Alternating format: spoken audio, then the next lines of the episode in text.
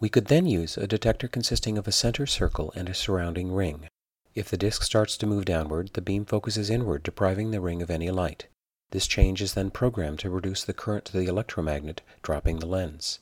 Or if the disc tries to move upward, the portion of the light striking the ring increases, programming more current to the magnet, which raises the lens.